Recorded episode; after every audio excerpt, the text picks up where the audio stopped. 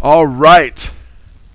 You know, uh, it's kind of crazy right now because Lord's just been really good because I've been doing a lot of messages each week, but I'm finding myself getting kind of behind in the sense of not behind really, but having more messages that I'm able to actually preach each week. So it's kind of weird how that's happening. So I'm finding a lot of messages that are near done that are ready to go.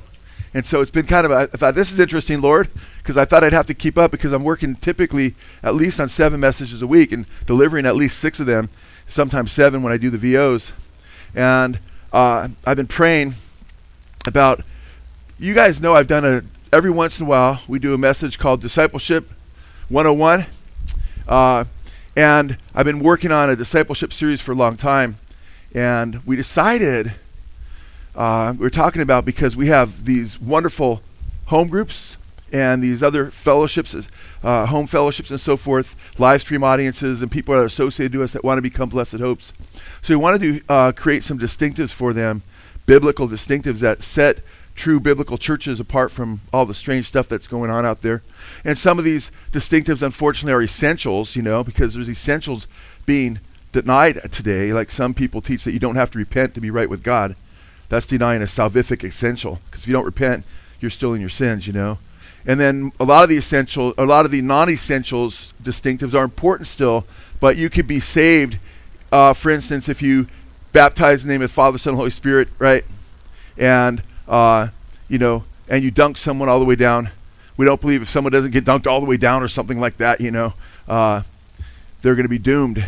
But so there's things that aren't so much distinctives as far as salvation goes, but the timing of the rapture, for instance, you know, uh, things of that nature that are still important to talk about, but we, we're brethren. We hold some differences and so forth, depending on what churches hold what. Uh, we hold the historical, classical, premillennial, biblical view. what the church fathers held. But anyway, uh, on that issue. But on the gifts of the Spirit, people are all over the place. Either are cessationists, they deny them, or they're sensationalists, and they just run after everything and don't test anything, which is a horrific problem in the church today. So, uh, but instead of just doing some distinctives, I said, you know what we need to do is, it, it just developed to where right now it's a discipleship course. So when you're hearing uh, every every message is discipleship because you're always the Bible to be a disciple means to be a learner of Jesus to follow Him. Amen. So every single message, if you come with the right heart and you're humble and you say, "Hey, I want to learn, I want to grow, I want to be like Jesus," you're being discipled. Okay. When you get together with other brothers and sisters and you encourage each other in the Lord and you uh, stretch each other, you challenge each other to follow Jesus, you're discipling one another even. Amen. So as iron sharpens iron, so one man sharpens another.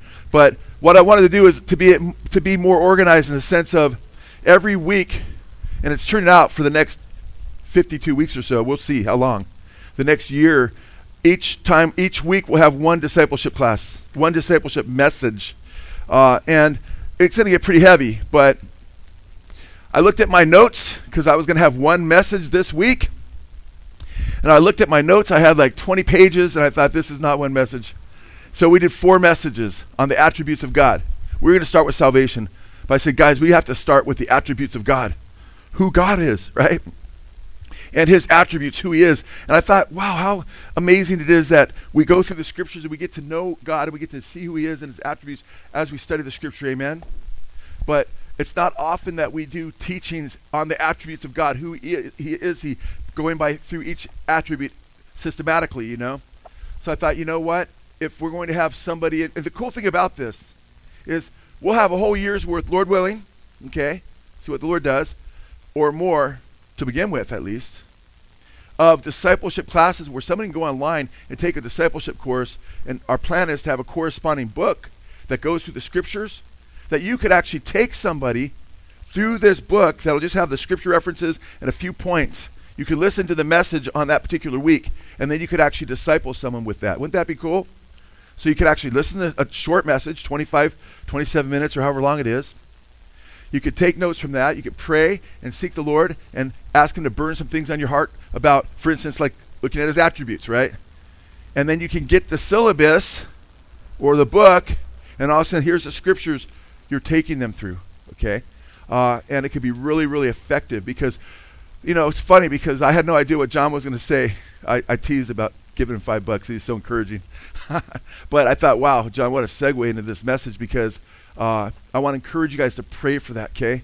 Because we need that. That was John's point. We need solid teaching in these days that we live. Amen? And a lot of people don't even know who God is.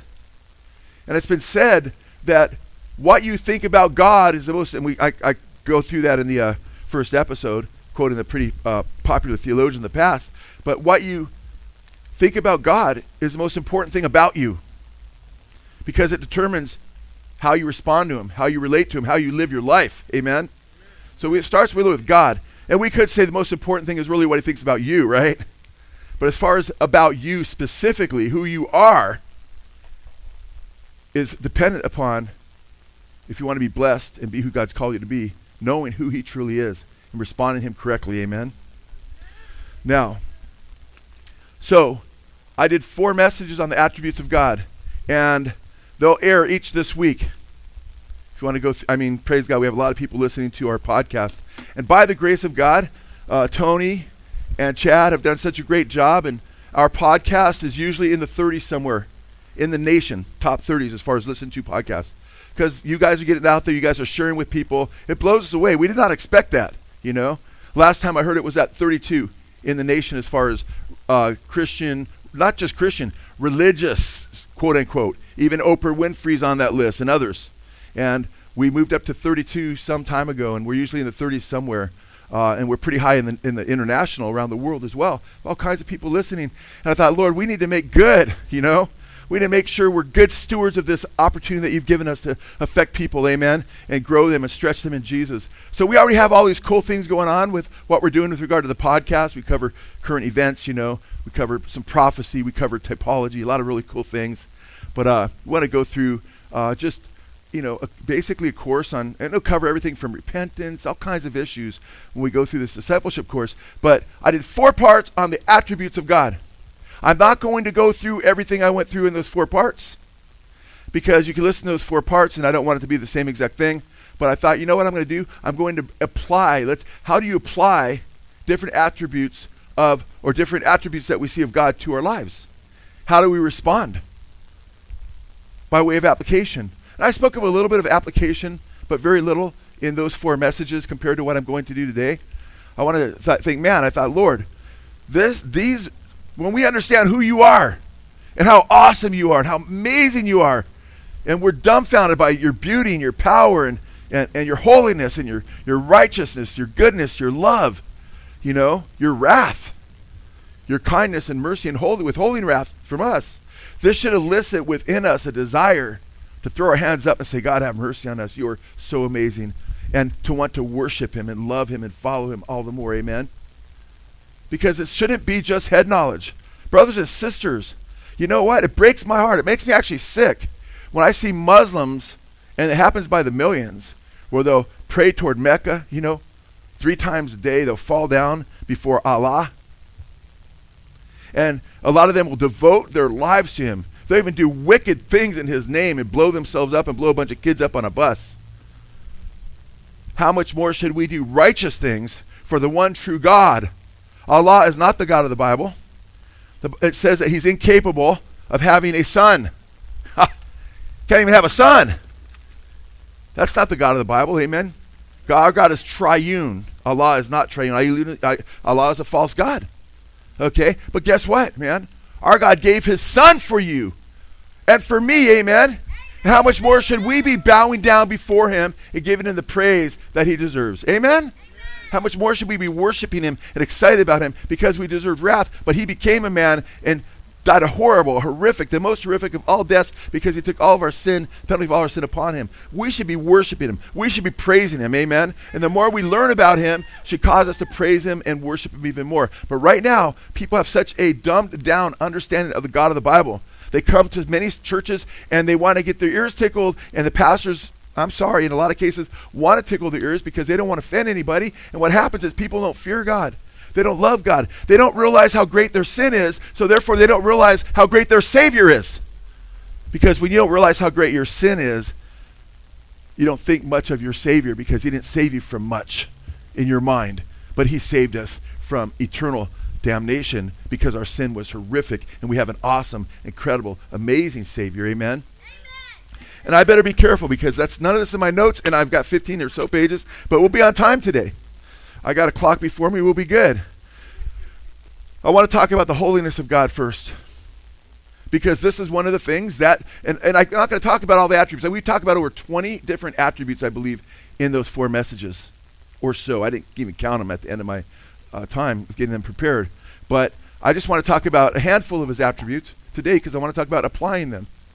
And we want to talk about God's holiness.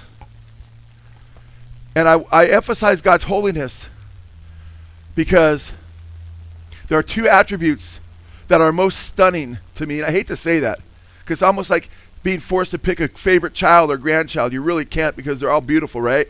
You love them all in different, in, in, in, in the same, but you see different things in them that bless you. Well, with God's attributes, it's a, it's a similar reality. But there's two that really stick out to me. One is his utter holiness, and the other is his profound love. Those two attributes enamor me more than just I just they stun me throughout my life. So I pray holy, holy, holy, or we worship and we call him holy, holy, holy because the scriptures refer to him more than once as holy, holy, holy. And my prayer is hallowed, and that's the prayer that Jesus told you and me should be all of our prayers. Our Father who art in heaven, hallowed be your name. I've emphasized to you. I can't wait till we get to that part of the prayer when we're, as we're going to be going through as we're going through Lord's uh, prayer as well. But we pray, hallowed be thy name, Lord. We're praying when we pray that prayer. May my life, may my words, may who I am declare your holiness to show that your name is hallowed May I be a living epistle, we're basically paying. May I be read of men to show that you are holy. Amen. So our lives are, I mean, the first thing Jesus has us request is to reflect God's glory, point people to Him with our lives. Amen. Hallowed be thy name. So to me, it's huge. The first of the Ten Commandments is to have no other gods before our God. Amen. And we're not under the Old Testament commandments, but we're under the law of Christ, and that's repeated in the New Testament. Jesus said, Seek first the kingdom of God and his righteousness. Amen. Jesus said, Thou shalt love the Lord thy God with thy whole heart, soul, strength, and mind. Amen. He's first in both testaments. And that's how we ought to be living. Now, it's interesting because you remember Isaiah, in Isaiah chapter 5, he pronounces a bunch of woes upon the people. Woe to those who take other people's lands, you know. Woe to those who get drunk and get up in the morning and get drunk. Woe to those who listen to music, but I'm not mentioning it, you know. Woe to those, or, you know, in their parties and so forth. Woe to, whoa, whoa, whoa, whoa. Woe to those who call darkness light and light darkness, or call evil good, or put evil for good and good for evil. It's happening today, right? He has all these woes.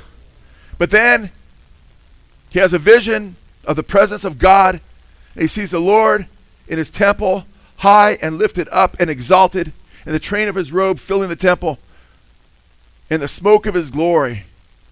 Not that smoke, smoke, but as he sees it in his vision, just and the thresholds of the temple shaking.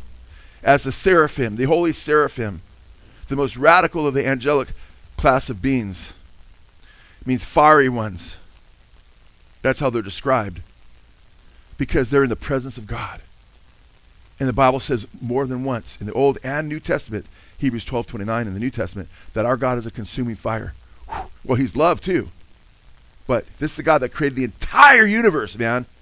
And he's a consuming fire.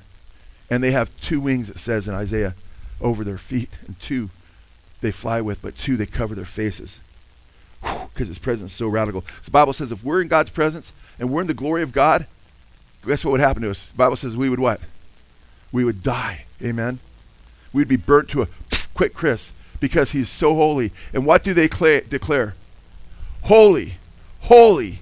Not once, not twice, but three times. Holy, holy, holy is the Lord God Almighty. Right? The earth is filled, right, with his glory. Wow, you guys. And they're constantly doing this. Holy, holy, holy. And you know, when you emphasize this, like in the book of Revelation, it's the most terrible judgments that ever take place on earth the seal judgments, the, the trumpet judgments, the seven bowl judgments. And when some of those judgments are coming, you know, an angel fly or an, an, an eagle flies through the midheaven saying, "Whoa, whoa, whoa" to the earth. Three woes, meaning it's going to be radical. The emphasis three times is emphasizing the radicalness of the judgments. Well, when you have holy, holy, holy is the Lord God Almighty, it's emphasizing that He is thrice holy. He's ultimately holy. He's as holy as He can possibly one could be. And you know what? When we speak of God's holiness in the sense of being thrice holy, none of us could ever be thrice holy. Is we're talking, there's two different aspects, listen, of the holiness of God. One aspect is what we call his ontological holiness. Ontological holiness. Let's say that word, just say ontological together. Ontological, okay? When we speak of his ontological holiness, we speak of God being ontological in the sense that he is distinct and separate from all other beings. He is transcendent. He is high above all of his creation in the context of, in the context of God being ontologically holy, that there's nobody could, who could ever be God. In fact, I emphasize it's so ridiculous when you have New Agers saying, I am God. You know, I am God. I'm a co creator of the universe. No, you weren't there, and you are not God. Okay? Or you have a bunch of professing Christians in the New Apostolic Reformation or the prosperity, preaching the prosperity gospel. You know, Benny Hinn in the past, and, and Kenneth Copeland, and Kenneth Hagin, and all these false teachers today that say, I am God. We are little gods, you know. Paul Crouch, the head of Trinity Broadcasting Network, before he passed. I am a little God. And I want to shoot those who disagree with me. He talks about regarding his doctrine with the Holy Ghost machine gun. Like, what in the world, dude? Satan wanted to be like the Most High God. He couldn't. Boom, out of heaven, man. Eve, you could be as God. Satan says, no, boom, out of Eden, Eve. The Antichrist, I am God. Would declare himself to be God in the temple of God, show himself that he is God. No, he's not. Boom, thrown in the lake of fire. There's only one true God and he alone is holy, holy, holy. And the reason you can't be God, never fall for that demonic delusion. The reason you and I could never be God is because we were created by God. And God was never created. God is the uncreated creator of all things. Amen.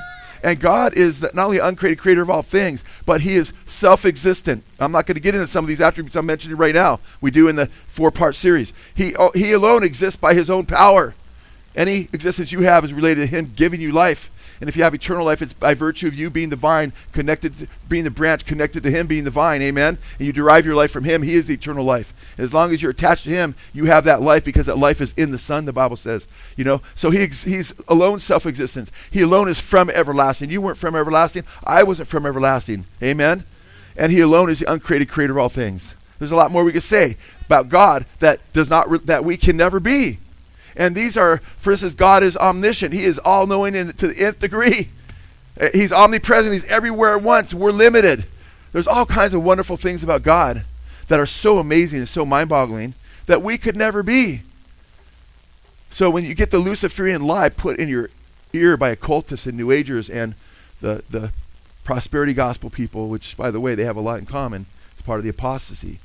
It's part of the false counterfeit kingdom that's coming in the end you say, Nope, man, I am just so grateful to be created in his image and be, to, to be able to be like him in the smallest of ways.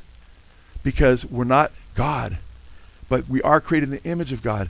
So there's two different aspects to his holiness, two different types of holiness. One is his ontological holiness, where he is incredibly, he's his own class of being by himself that we will never be. And I praise God because you know what? All of our hearts are like vacuums. You know that. Everybody desires to worship something. We, we want to have purpose and meaning. There's something in our lives, and some will worship drugs.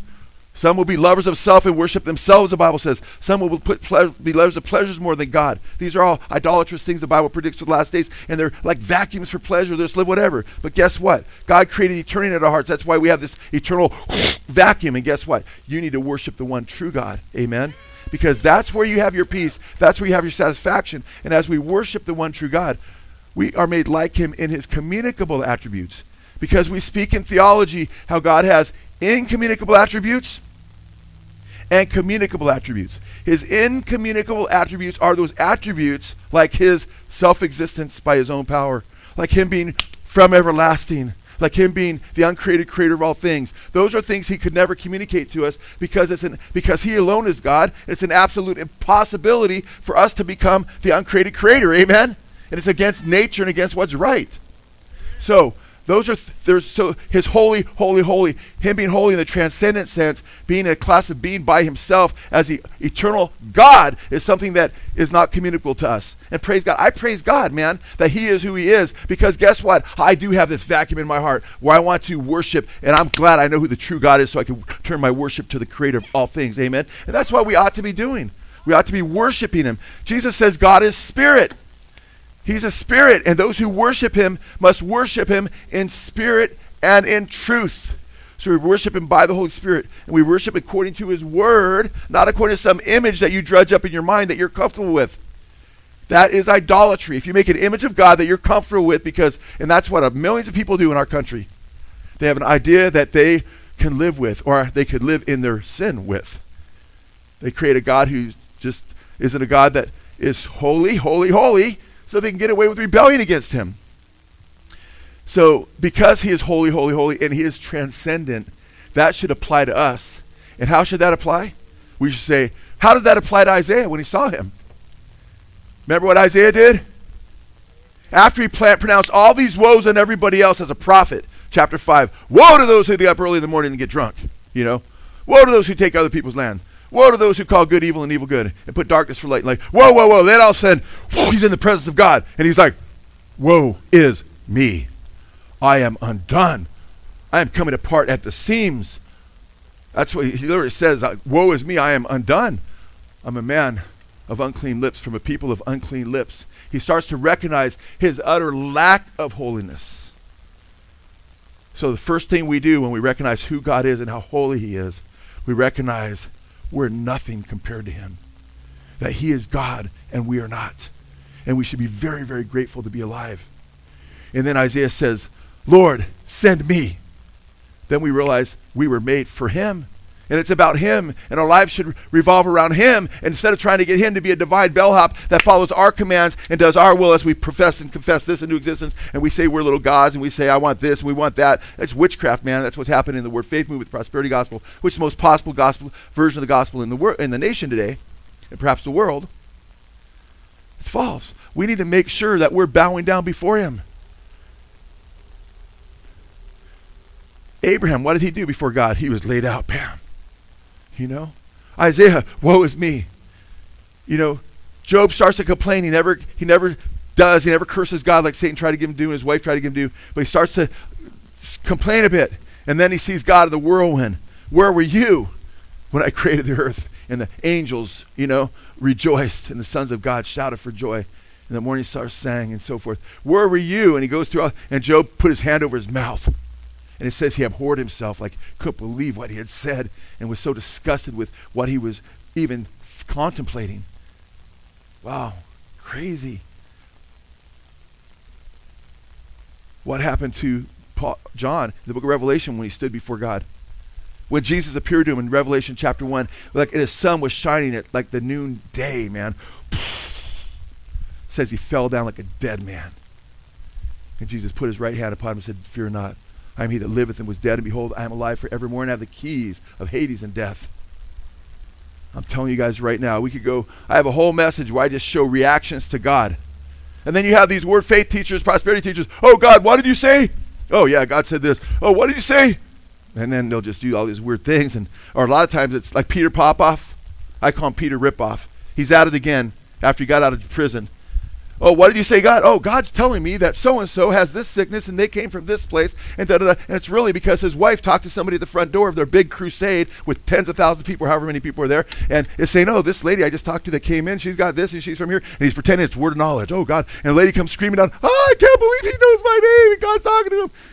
That's the wickedest thing you could do to a person. That guy's in huge trouble, okay? But I'm telling you right now, if you fear God and love God the way you ought to, your life will be transformed. You will, every day, you'll say, God, how can I glorify you? How can I be more thankful to you? I love you, Lord. You're so good. You want to sing praises to him. You want to worship him. You want to spend time with him. And You want to say, like Isaiah, I'm undone. I'm in trouble without your grace. Amen. Send me, Lord. Here I am, Isaiah said, Send me after he saw that vision. Send me. You ought to have that mentality. Here I am, Lord, send me. Use me to your glory. Amen. And, and, and sending you doesn't necessarily mean around the f- planet. It may mean that for some of you, but it may mean next door. It may mean talking to your neighbor. It may mean edifying your brothers and sisters in Christ. It can mean a lot of different things. But the, the point is that we ought to be crying out to him, say, saying, Lord, send me. Amen. The Bible says of God's holiness, Psalm 99 9, Exalt the Lord our God and worship at his holy mountain, for the Lord our God is holy. Amen. In Revelation 4:11, you have the, the, the, this radical class of angels, man. And it says, and each, uh, and each of the four living creatures, and they had four different faces, right? Face of a man, face of a, uh, an eagle, you know, these face of a, an ox, was covered with eyes all around and within. And day and night they never stopped saying, Holy, holy, holy is the Lord God Almighty, who was and is and is to come. It's amazing. And it's not that they just say those words only, because we know from Isaiah 6 they also say what? Heavens and the earth is filled with your glory. But they're worshiping him. Listen to Revelation 15:4. Who will not fear, O Lord, and glorify your name? For you, listen to this, for you alone are holy. Wow, you catch that? You alone are holy. So there's a sense. And now, wait a minute. The Bible over and over again calls Christians to be holy. It talks about we're holy people. So how does it say He alone is holy? He alone is holy in what sense? Starts with an O. The what sense? The ontological sense. Amen. Amen. As the uncreated Creator who's transcendent above all things. Who will not fear, O Lord, and glorify Your name? Meaning, who's not, who's not going to fear You? Who's not going to glorify Your name? Only somebody who has no sense in their brain, man. Only someone who doesn't really know who you are and what you uh, they ought to be doing. For you alone are holy. But he's also holy in another sense, a sense in which he also calls us to be holy. Not in the ontological sense, but in the ethical sense. In the sense that he is separated from that which is wicked and evil. He refuses to do evil by his very nature because his nature is holy and he calls us to be separate from evil as well. Psalm 5 4 says, For you are not a God who takes pleasure in wickedness. No evil dwells with you. The Bible tells us that God is incapable of doing evil because it's absolutely contrary to his nature. Some say, well, God's so powerful, but there's certain things he can't do. Well, the only things God really can't do are those things that are contrary to his righteous and holy and perfect and all powerful nature. He won't contradict his nature. The Bible says God cannot lie. Aren't you thankful? The Bible says God cannot deny himself. Aren't you thankful? The Bible says God cannot be tempted and he doesn't tempt anyone. Aren't you thankful? I praise God that we have, and praise God that we have a God that's holy, not only ontologically, but be part of his ontological holiness relates to his ethical holiness because of who he is in his purity. But we're made in his image, and although we can't become the uncreated creator of all things, and we shouldn't even think about such a ridiculous concept of becoming such, we are called to be holy and separate from that which is evil. In fact, Habakkuk 1:13 says, "Your eyes are too pure to approve evil, and you cannot look on wickedness with favor. You catch that? Your eyes are too pure to look upon evil, and you cannot look upon wickedness with favor. That's how holy our God is, you guys. And He calls us to holiness. He calls us to be separate from that which is evil. Listen to what it says, guys, in 1 Peter chapter 1, 15 and 16. How do you apply this to your life? But like the Holy One who called you, but like the Holy One who called you, be holy yourselves be holy yourselves also in all your behavior, because it is written, You shall be holy, for I am holy. You catch that? So we're called to be holy in the ethical sense. What does it mean to be holy? It's related to the word uh, that we have for sanctification. Okay? Hagios is the Greek word for holiness or to be sanctified. And it means to be separate from that which is evil and dedicated or consecrated to our holy God. To be holy means to be separate from that which is evil and consecrated, sanctified, separated to the service of our holy God. That's why Isaiah was like, hey, he knew he couldn't become holy, holy, holy like God. But he said this Woe is me. I'm, I'm a man of unclean lips. I'm from people unclean lips, right? God put a coal on his lips and tss, had an angel do that from the altar in heaven tss, to purify him, to show that he was going to, he's making him holy. And here I am, send me. What came out of his lips after that? Here am I, send me, meaning his lips were used. I want to do your will, Lord. So we are called to pursue holiness.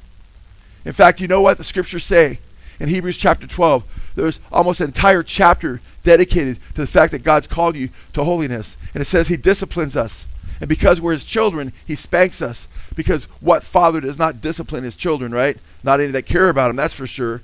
And it says he disciplines us so that we will become sharers in his holiness. Why do we need to become sharers in his holiness? Because the scriptures say, the scriptures are clear, that he cannot approve evil.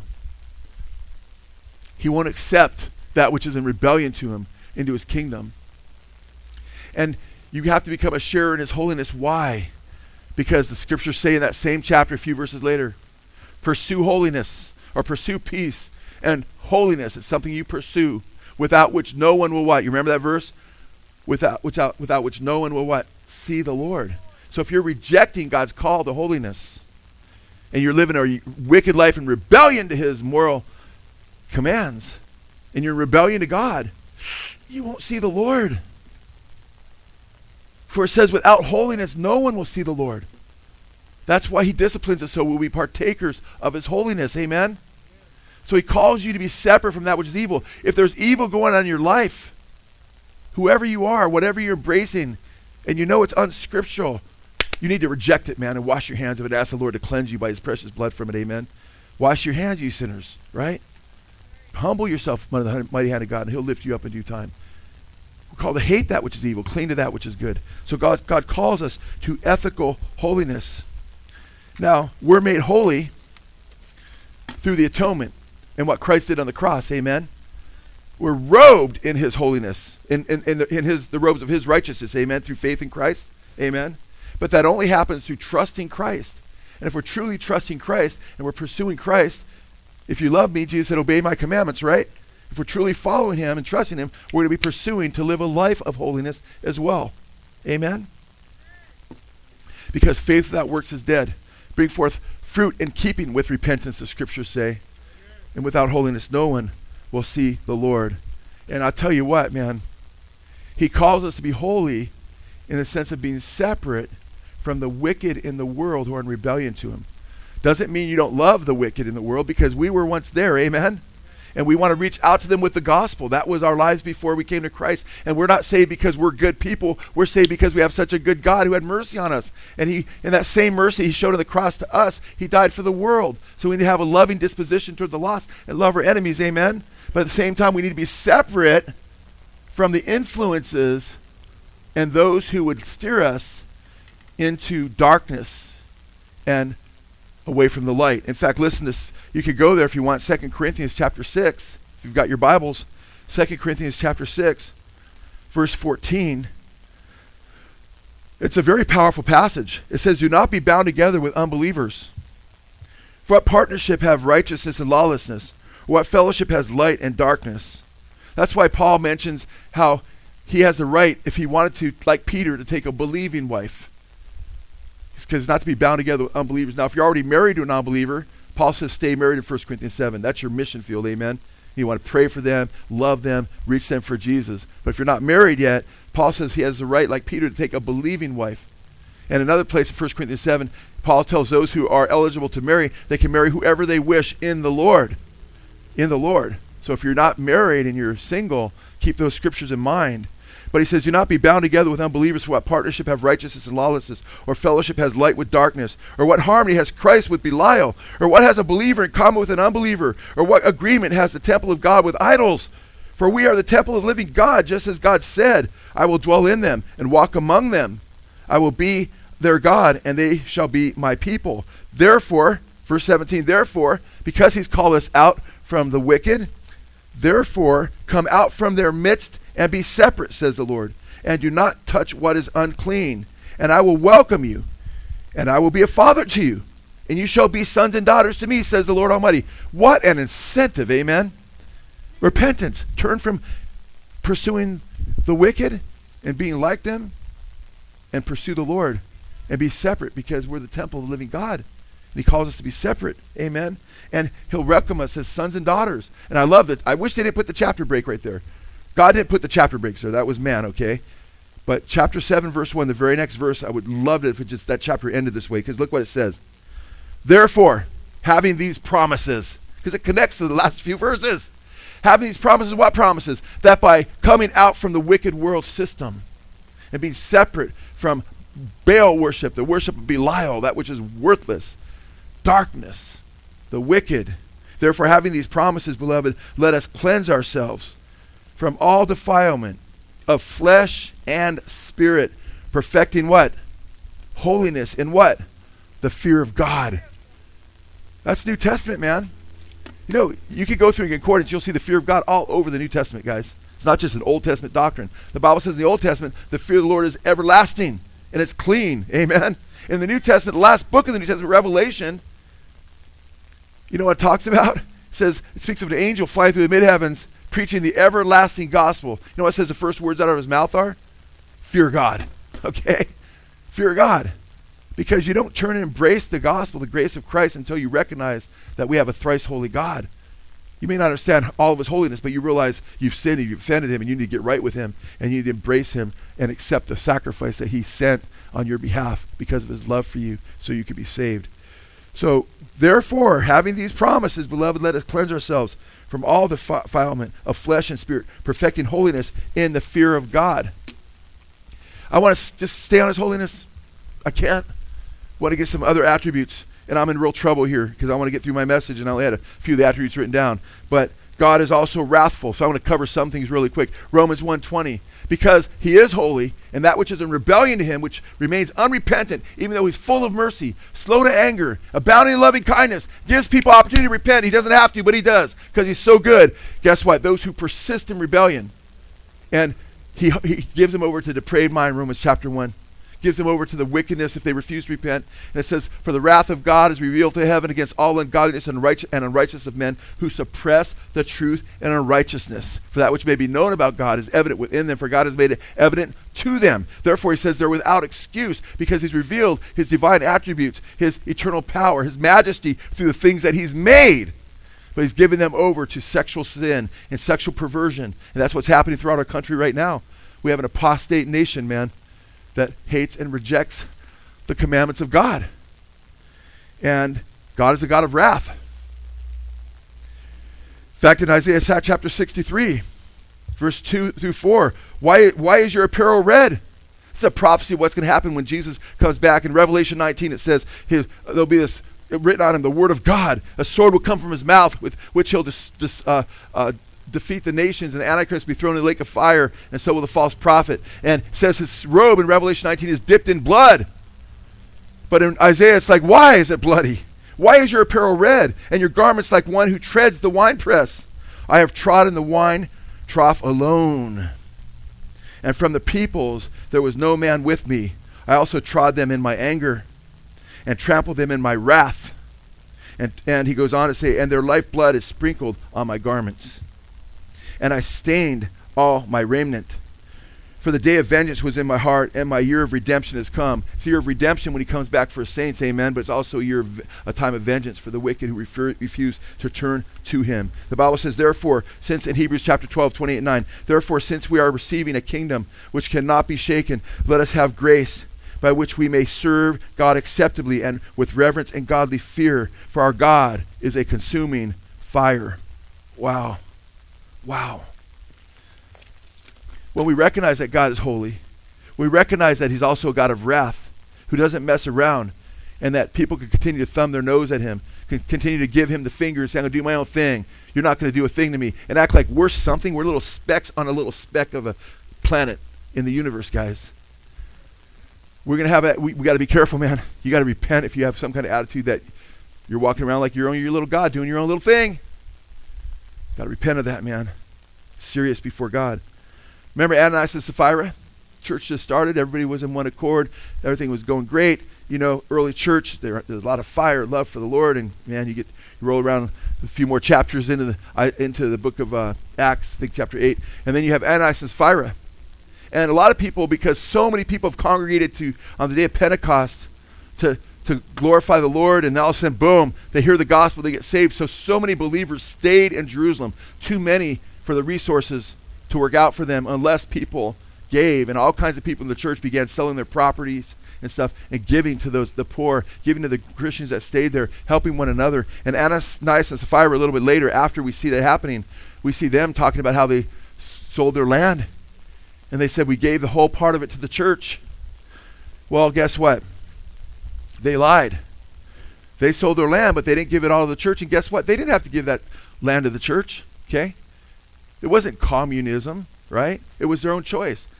And Peter said, "Well, the land, the money was in your power. You could didn't have." He basically indicates they didn't have to give it, but they said they gave the whole thing to the church.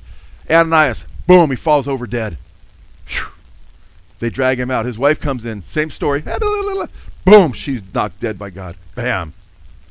You know what says happened in the church? It says when they were dropped dead by the power of God, says the fear of the Lord spread throughout the church. Wow. I wish we could be more like the early church. Praise the Lord. Praise the Lord. They were, they, bam, bam. And the fear of the Lord spread throughout the church. In fact, God, the Lord Jesus says to a church in the Revelation chapter 2 who have this false prophetess named Jezebel that he gave space to repent. He gave her time. He's a loving God, but she's even leading his servants into sexual sin. She claims to be a prophetess, and she's a false prophetess, but she's leading his servants, it says, into sexual sin and eating sacrificed idols. Yes, servants of Christ can fall. Okay? There's a lot of scriptures on that. And they're following her. And then Jesus said he gave her space to repent, but she didn't. So I'm going to kill her children with death. He cast them in a sick bed. All, whoa. And he says, and all the churches shall know. And you know what he quotes? A passage from Jeremiah of Yahweh that he tests the hearts and the minds. Amen. He gives to people according to their deeds. They'll know that I'm that God, Jesus says. That's a great scripture for the deity of Christ because it's Yahweh in the Old Testament who says he's that. And everybody will know that's who I am, Jesus says. When? When he kills her with death. That's New Testament, guys. God is still a God of wrath. Okay? Now, we don't agree with R.C. Sproul Jr., not to be confused with R.C. Sproul, but R.C. Sproul Jr. says God's necessary nature is wrathful. And he created people just so he could show that part of himself and have wrath on people and just show his wrath and how he's like smoldering with wrath toward people. Before they even exist, it's like, no, R.C. Sproul Jr., wrong. God is love, amen. But God is holy, and his wrath is a response after people are created because of his holiness, amen. And because he is also love, and love protects that which is good and righteous and holy, that his wrath is exercised toward the wicked who are defiant and become like little demons in his sight. Okay? So we don't believe that God sat around before creation just smoldering. I just wish I could create someone to kill him. No, that's not God. Okay? That's more like the devil. But because God is holy, holy, holy, amen. Just like if you take a wicked person before a judge, and I use this example because I think it's so revealing to the truth of things. If we saw somebody getting bludgeoned to death, you, are going, you're leaving here, and all of a sudden you see an old lady getting bludgeoned to death for her purse, and the guy's kicking her, and she's just screaming, and then she's kicked dead, and, and they get arrested. And you have a few witnesses, and you go to court, and guess what? You know, the judge knows the guy's dad that did that, and they're really good friends, and, and he lets the guy off and says, you know what? Even though you have 35 witnesses, I, I believe this guy's a, a good guy deep down. He's, he's free to go. Would you say that's a righteous judge or not? It's a wicked judge, amen. Because God is righteous, because he is holy, he punishes evil, amen. And that's why he is also a God of wrath. So, God, though, also, thank God, God is love. Okay? Now, wrath is something that's born out of the fact that God's holy in his response to wickedness. But before God creates anyone, God is already love. You know, Allah, who doesn't really exist, is incapable of true love as an eternal being. Why? Because Allah in Islam existed by himself. who was there to love before he created? He's not love. He can't even, there's no one to love. Our God is Father, Son, and Holy Spirit. Amen. Amen. And they share perfect love within the triune Godhead. Amen. Three persons, one God. And God is spirit, but he shares, but Jesus, the second person of the triune Godhead, is the Word who becomes flesh and takes on flesh to die for us, pay for our sins, and rose again and never lives to make intercession for us. But you have Father, Son, and Holy Spirit, the triune Godhead, okay? And we're going to be looking at beyond the attributes when we go through these discipleship messages. We're going to look at the Trinity. We're going to be looking at Christology, who Jesus is. Then we'll get into soteriology and so forth. But it's important to understand how awesome our God is. Our God is love. And before an angel or human was created, he was already love. All right? The, Jesus says he was with the Father from the time before the world even began. Amen? And he, he talked about the intimacy he had with the Father. What amazing God we have. It's mind blowing, you know? Absolutely mind blowing. But God is love. He's omnipresent, we say. He's omni omnipotent. We'll talk about those things a little bit in a minute. But he's also what? Now I'm getting uh is 1017 the right time? I want to get done in time. 1019? Okay. Praise God. Thank you. So, interestingly enough, we're not going to 11 anymore. We're going to 1045, so get done a little bit early.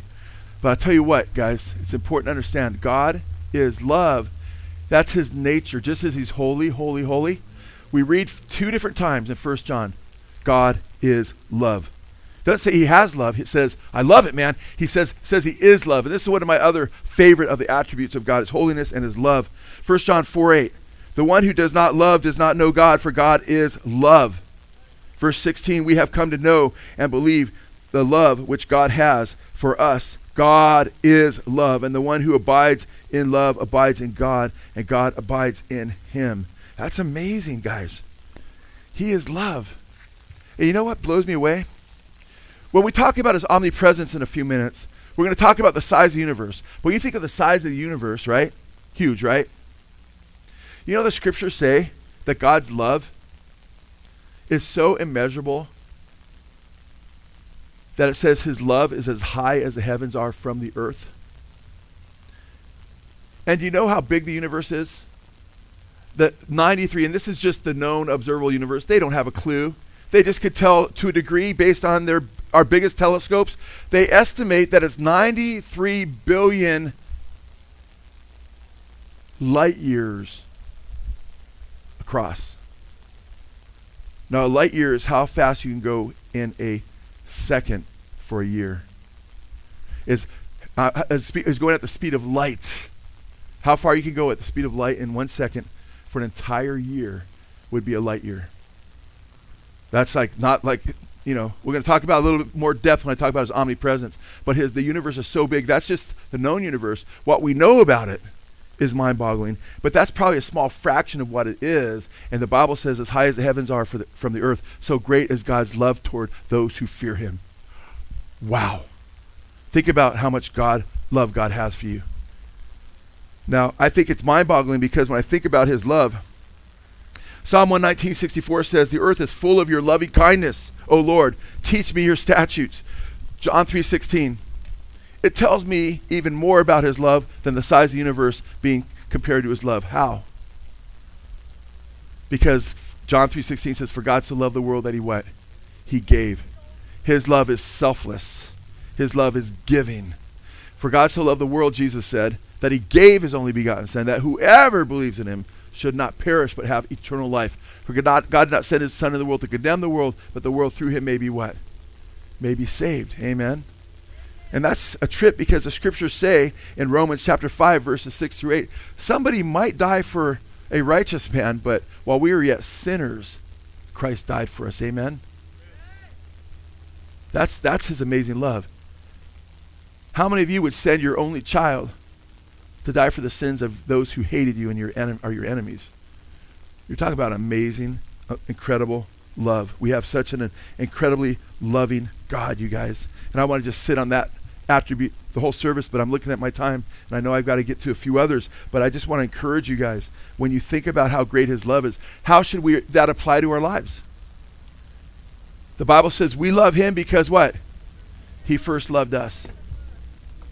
Lord God, help us to love you more. And you know why? You know why I emphasize the love of God so much as a pastor?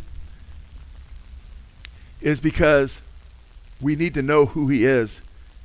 And God being loved, being repeated more than once, is an aspect of His nature that I think people either keep take for granted, and they don't understand how loving He is, or they explain it away and ignore it. Like some of the five point Calvinists, like Westboro Baptist Church, they pride themselves as being five point Calvinists and they believe God hates gays and he never loved them at all in any kind of salvific way. And there's many teaching that God doesn't love the non elect. Okay? D.A. Carson, and I, the book, I'm not, it, it's called uh, The Difficult Doctrine of Love of God. He's a Calvinist. But he has a great section there on John chapter 3, verse 16 in the Gospel of John, how it uses the word love. And he says, hey, as a Calvinist, he acknowledges you can't say God just loved the elect. The word world there refers to the lost world in its context. And he goes through other passages in the Gospel of John where the word world obviously doesn't mean just the elect. And I believe you don't have to go beyond John 3.16 except for a couple more verses to see who the world is right there. First of all, the context, whosoever, amen, of the world. But then a couple verses later, he talks about how the world loved darkness more than light and hated the light, refused to come to light. That's the same world that he has died for, he mentions that he's going to die for, John 3.16. He loves everybody. Amen? And the last things Christians need in the last day is to go around telling people that God only loves a few people. And I try to tell people that's like the worst thing you can say about somebody. But you're going to say that about the thrice holy and the all loving God, who is love, who is omnipresent, omnipotent, but he's not omni love. He doesn't have a lot of love. Give me a break. Oh, well, no, he has a lot of love. It's just for me and a few people that think like me. That's so ridiculous and arrogant, man. So God is love. And we love him because he first loved us. And so, so when we look at his love and we study God and we see who he is, it makes us want to love him more. Amen. It's his kindness that says it leads us to repentance. Uh, when I see his kindness, yeah, the fear of the Lord is the beginning of wisdom. That'll help you repent. Amen. But guess what? Seeing who he is and how loving he is and how awesome he is, how much he cares about you, makes you feel horrible about your sin. It's like, God, how could I do that to you? How could I put a knife in your back when you gave your son for me? You know? How could you treat him that way? How could I treat him that way? So it makes you, we love him because he first loved us. He was forgiven much. Jesus said, loves much. And we've all been forgiven very, very, very much. Amen? So we should all be loving him back very, very, very much. And that's why I know, I know why Paul said this prophetically, or at least I know why the Holy Spirit led him. Paul in Ephesians chapter 3, his prayer for the church at Ephesus was that they might understand better what? The height, the depth, the width, and the length of God's love toward them in Christ Jesus. Why? Because the more we understand how much He loves us, the more we're going to love Him. The more we're going to understand who He is and we're going to relate to Him in a correct way. Because the church at Ephesus, we find out later, Jesus says, You have left your what? First love. So that's why I tr- constantly show the types and the pictures of the love of God and the beauty of His plan throughout the Old Testament. Because in that way, I can glorify His sovereignty and how wise He is in His providence and how loving He is in His, his plans to redeem whosoever will come. Amen. And when He says, He prays that we might understand the height, the depth, the width, and the length of God's love for us in Christ Jesus. Think about that, guys. How high is His love? We already talked about it. As high as the what? Heavens are from the earth. Amen. How wide is His love? Woo! Man, it's wide to the uttermost and the guttermost. He so loved the world. Amen. How deep is his love?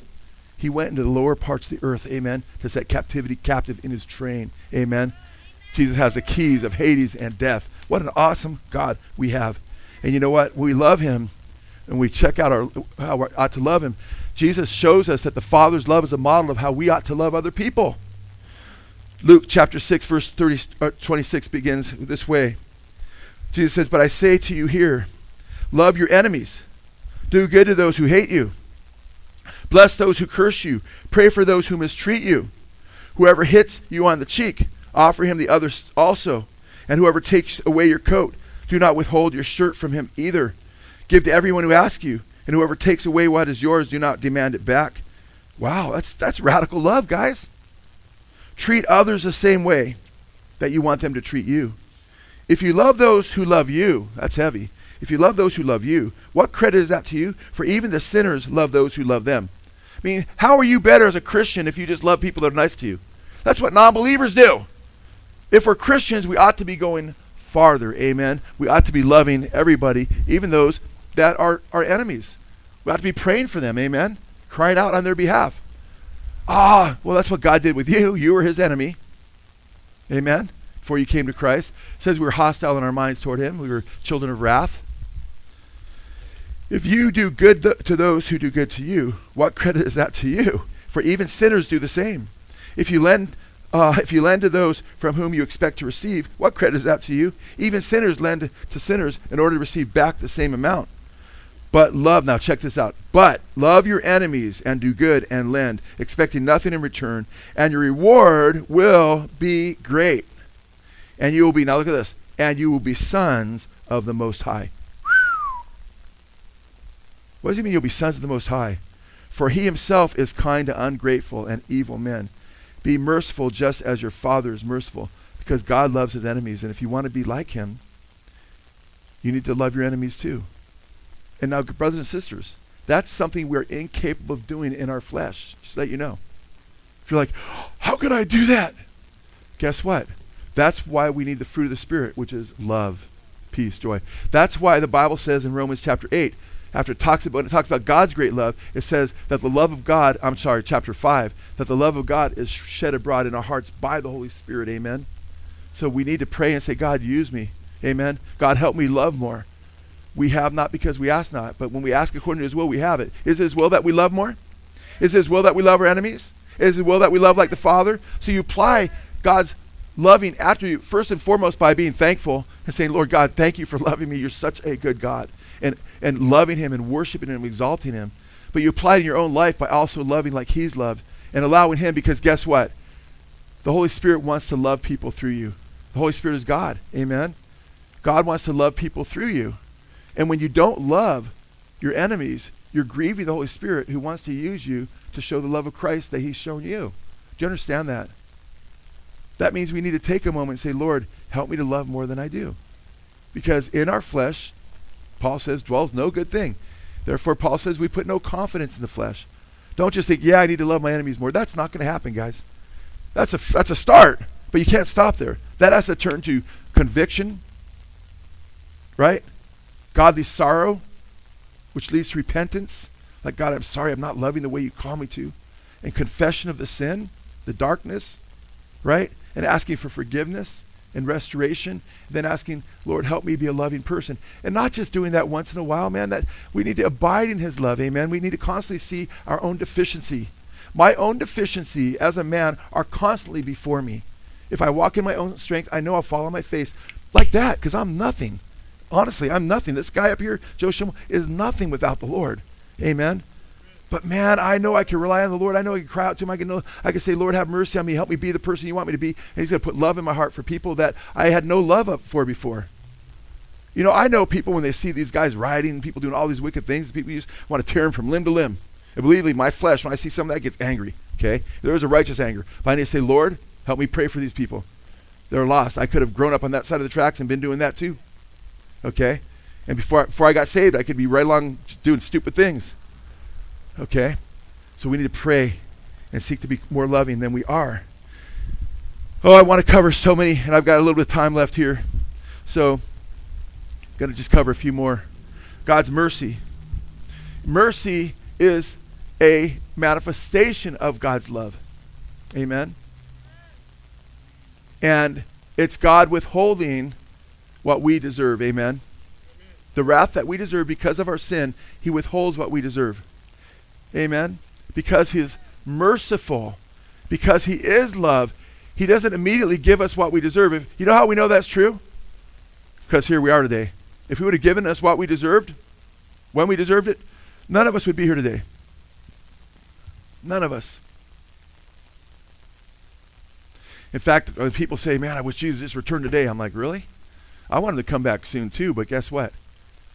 He says he's not slack concerning his promise to come back, but he's long suffering toward the wicked, not willing that any would perish, but that all would come to repentance. And aren't you glad he didn't come back before the day before you got saved? Amen. So he, he his he's not willing that any would perish. He's he, he, he wills that all would come to repentance. He's full of mercy. I love that about him. He's a merciful God. It's because of his mercies we're not consumed every morning. Otherwise, we deserve to be consumed every morning by his fire, by his wrath. But he's a God that's full of mercy. And guess what? We're told to apply that to our lives. Right after Paul talks about the grace and the love and the mercy of God for 11 chapters in Romans, which highlights his grace more than any book, we read this in chapter 12, the very next passage, verse 1. Therefore, therefore, in light of 11 chapters on love, grace, and mercy, therefore I urge you, brethren, by the mercies of God, meaning because of the mercies I've been writing about, to present your bodies as a living holy a living and holy sacrifice acceptable to God which is your spiritual service of worship. Meaning because God's had mercy on us we should live for him. Amen? And do not be conformed to this world but be transformed by the renewing of your mind so that you may prove what is the will of God what the will of God is that which is good and acceptable and perfect. A little bit further down in verse 19 never take your own revenge beloved but leave room for the wrath of God for it is written vengeance is mine hour repay says the Lord but if your enemy is hungry, feed him. And if he is thirsty, give him a drink. For in so doing, you will heap burning coals on his head. Do not be overcome by evil, but overcome evil with good. Overcome, nikao. The, the, the, the noun is uh, Nike. That's where we get the Nike means to have, have a victory. To overcome, nikao means to get victory. It's a verb. And don't be overcome by evil, but overcome evil with what? Good. And you know why this is so important today that I preach like this? and we keep preaching the love of God and we keep showing how this relates to our own lives and that we have to be loving because we live in a time where Jesus said the love of many will grow cold. Amen? And we got to we cannot dare let the wickedness around us change our hearts. Amen. We need to abide in the Lord, in the atmosphere of Jesus and who he is. Amen. Staying in, in him, abiding in him, and deriving love from him through abiding in him, through faith. Amen. Amen. We have to do that, guys. We have to do that because a lot of people are going to get so ticked off. You think it's ugly right now? D- don't you see some things brewing? Think about the coming election.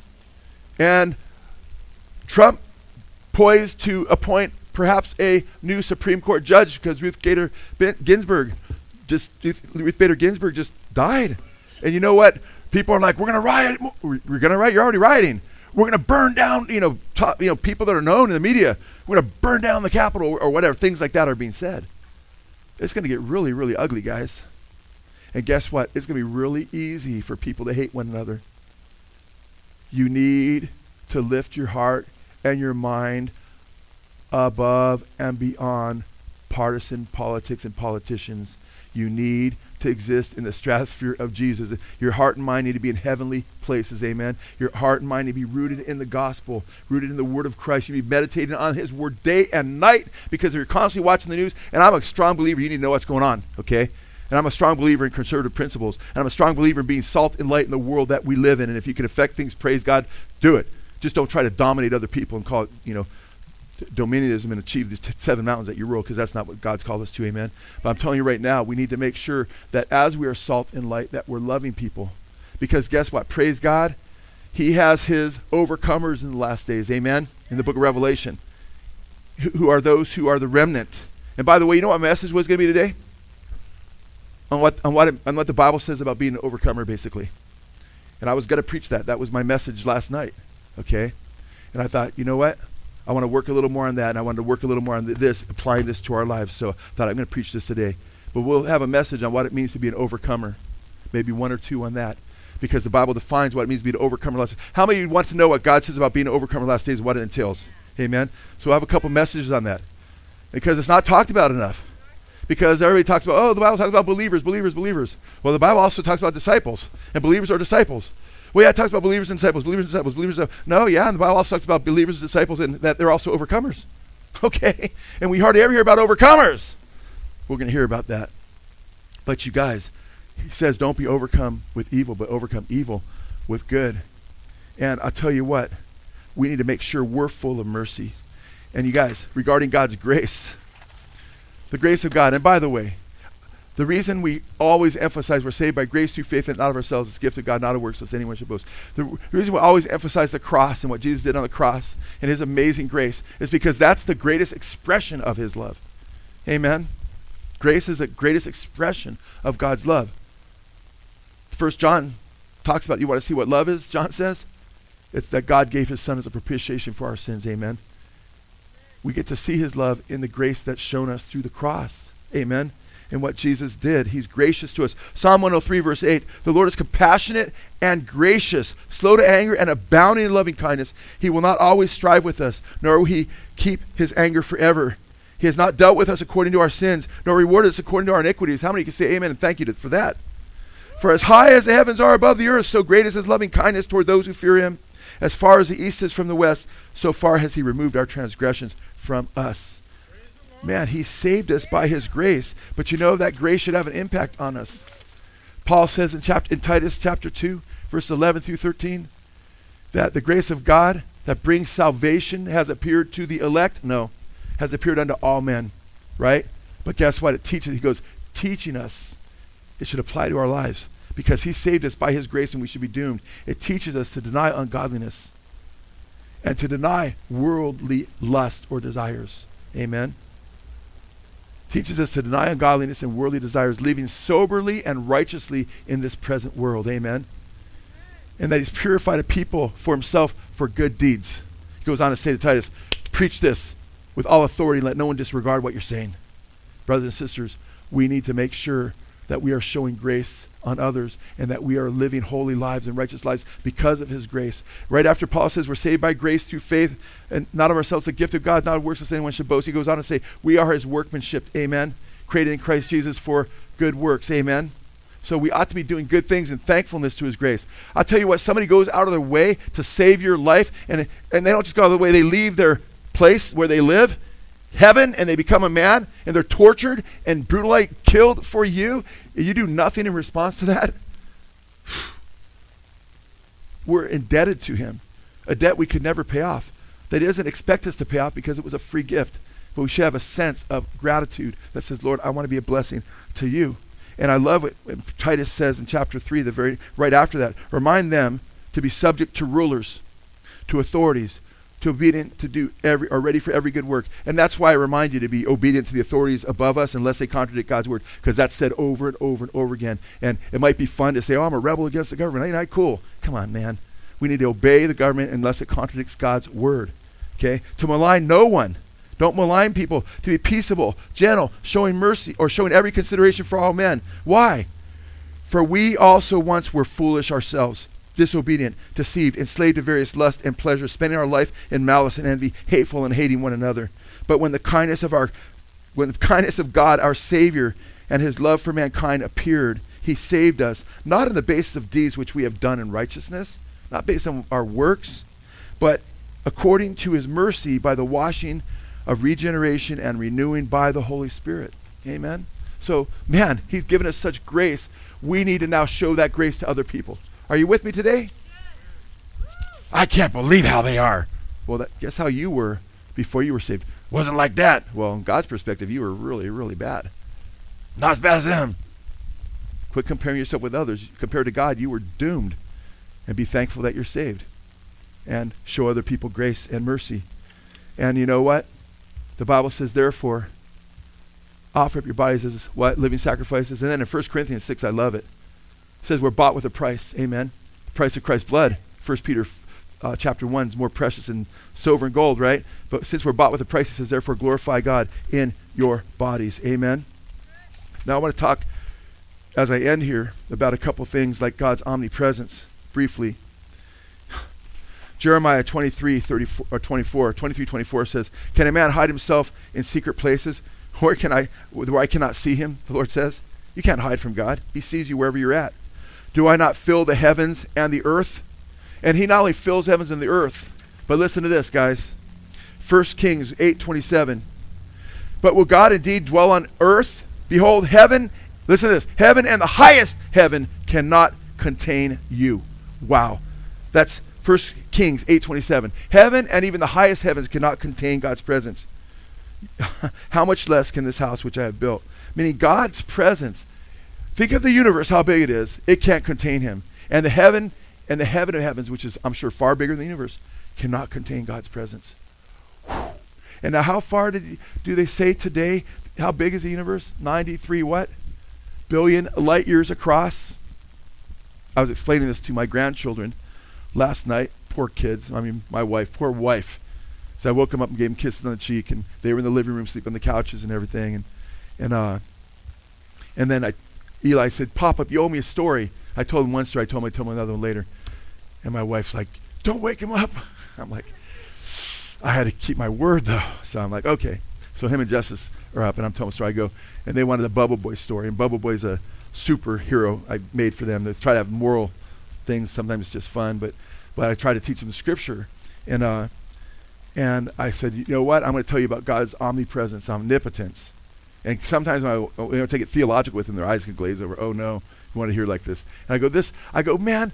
Jesus Christ is the ultimate superhero. He's he has every superpower. All pa- power in heaven and earth is given unto them. I'm getting animated. It's kind of late for them, and I'm excited. And Eli's like laughing, you know, because I'm doing things I'd never do in front of you, like my head's exploding because the knowledge is so big and, or wonderful or what have you. Anyways, we're getting into it, and I'm saying, and I'm trying to explain light years to them, and they they'll finally grasp it, you know, someday. But I said if, if 93 billion light years across, and I said to explain how fast a light, how fast if you could strap yourself on a on a beam of light, if you could live through it, which you couldn't. Let's say you go that fast. To go at the speed of light, 186,000 miles about a second, would mean you could go around the earth seven and a half times in one second. So if you could go around the earth seven and a half times in one second and travel at that speed, it would take 93 billion years at that speed to cross just the known universe that we could see. Now, I did some math. I thought, you know what? If you lived 93 years of age, you could live 93 years of age and travel seven and a half times around the moon, or uh, sun, I'm sorry, the earth, in a second. At 93 years of age, at that speed, you'd live a lifetime. You would have to live a billion of those lifetimes, 93 billion. A billion lifetimes to the age of 93 on average to cross the universe at that speed of just what they know about the universe. And guess what? Heaven of heavens cannot contain him. And because he's so big, that's his love too. Amen. Because his love is as high as the heavens are from the earth. 186,000 miles a second is 670 million, 616,629 miles per hour. It's just mind boggling when you think about it. Now, He's, um, he's everywhere. Can't hide from him. And he's all powerful. Genesis 17, 21, God, I, Abraham, he tells Abraham, I am God Almighty. Jeremiah 32, 17, Behold, you have made the heavens and the earth by your great power and by your outstretched hand. Nothing is too difficult for you. Jesus says all things are possible with God in Matthew 19, 25. In 2 Kings 19, 35, it talks about an angel. One angel Jim, Big Jim and I were talking about this the other day. I taught about this in another message, a couple of other messages. One angel kills 185,000 Assyrians, just one angel. Jesus call, said to Pilate, I could call 12, what? Legions of angels. 12 legions of angels. Legions, Roman legions were up to like 6,000. That's 6,000. Now think about, do the math. If one angel could kill 185,000, then he could call 12 legions, 12 times 6,000, 6,000 times 12 times 185,000. I did the math. 13 billion, 320,000, 13 billion, 320 million Roman soldiers, only a fraction of those guys existed, could be wiped out. Now, I don't think that one angel is limited to 185,000, by the way. And I don't think Jesus, I don't think Jesus would be limited to calling 12 legions either. Okay? You get the idea though, right? One angel binds Satan in the abyss during the millennial period. Just one. And these angels were created by God. He could just say the word, boom, and they're gone. In fact, God spoke his word, and the universe was created. Amen? That's how powerful our God is. So last night, as I was putting these guys back to bed and assuring my wife they'd be fine, you know, God is good, and she was cool with it. She got up. What is going on out here? Uh, you know, Eli was like, Pop up, can you turn the lights out now? But I want him to apply this, right? I'm like, Eli, we just talked about God's everywhere, right? And he's with you right here. You don't need the lights on because the lights, bright lights, you walk in there, he wants the light on, you know? And, uh, and guess what? If there was even someone here, he's more powerful than everybody, right? And he's with you and he loves you. He's good. And Eli's so funny. He can be real. I call it his deliberate gesture. He goes, but he'll explain sometimes. He'll look at his hand and go, he goes, Pop Up, I'm not afraid of anything, you know. And uh, he goes, I just like the lights on. So we kept the light on. But then he goes, Oh, but Pop Up, we can make it dimmer. And he, he gets up and he dims it to where it's just a little bit light on. And he's growing. I thought, oh, there you go. That's, that's, a, that's some growth. Brothers and sisters, we need to apply it to our lives. When we realize how big and powerful and good and omnipresent and omniscient, all knowing. I mean, we didn't even get into a lot of attributes that I talk about in our podcast. You want to go to the podcast because I don't go through all the applications. I get more into theology there. Guess what? When the more you recognize how awesome your God is, the more you you won't be afraid of the dark. The more you won't be afraid of the enemy. The more you won't be afraid of man the more you won't be afraid of your circumstances, the more you won't be afraid of death, the more you won't be afraid of your big bad bills. The more you get your eyes on Jesus, guess what? You won't fear man, which is a snare. You'll fear God and love him who deserves to be feared and loved. Amen. Praise God. Can we all please stand?